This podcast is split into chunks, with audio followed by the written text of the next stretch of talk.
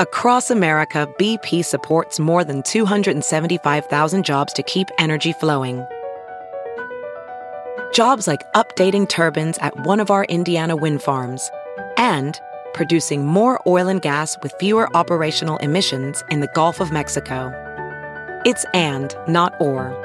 See what doing both means for energy nationwide at bp.com slash investing in America.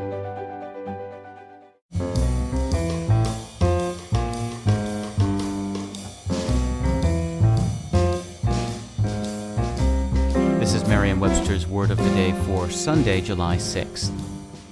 Brought to you by Merriam Webster's Collegiate Dictionary, 11th edition.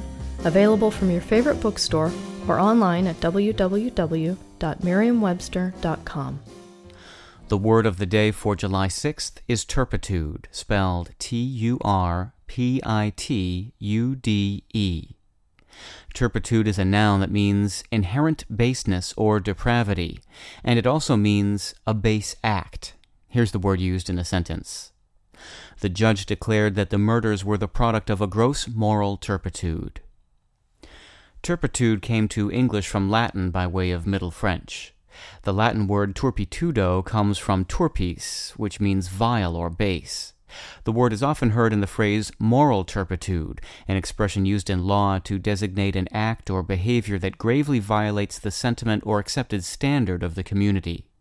A criminal offense that involves moral turpitude is considered wrong or evil by moral standards, in addition to being the violation of a statute.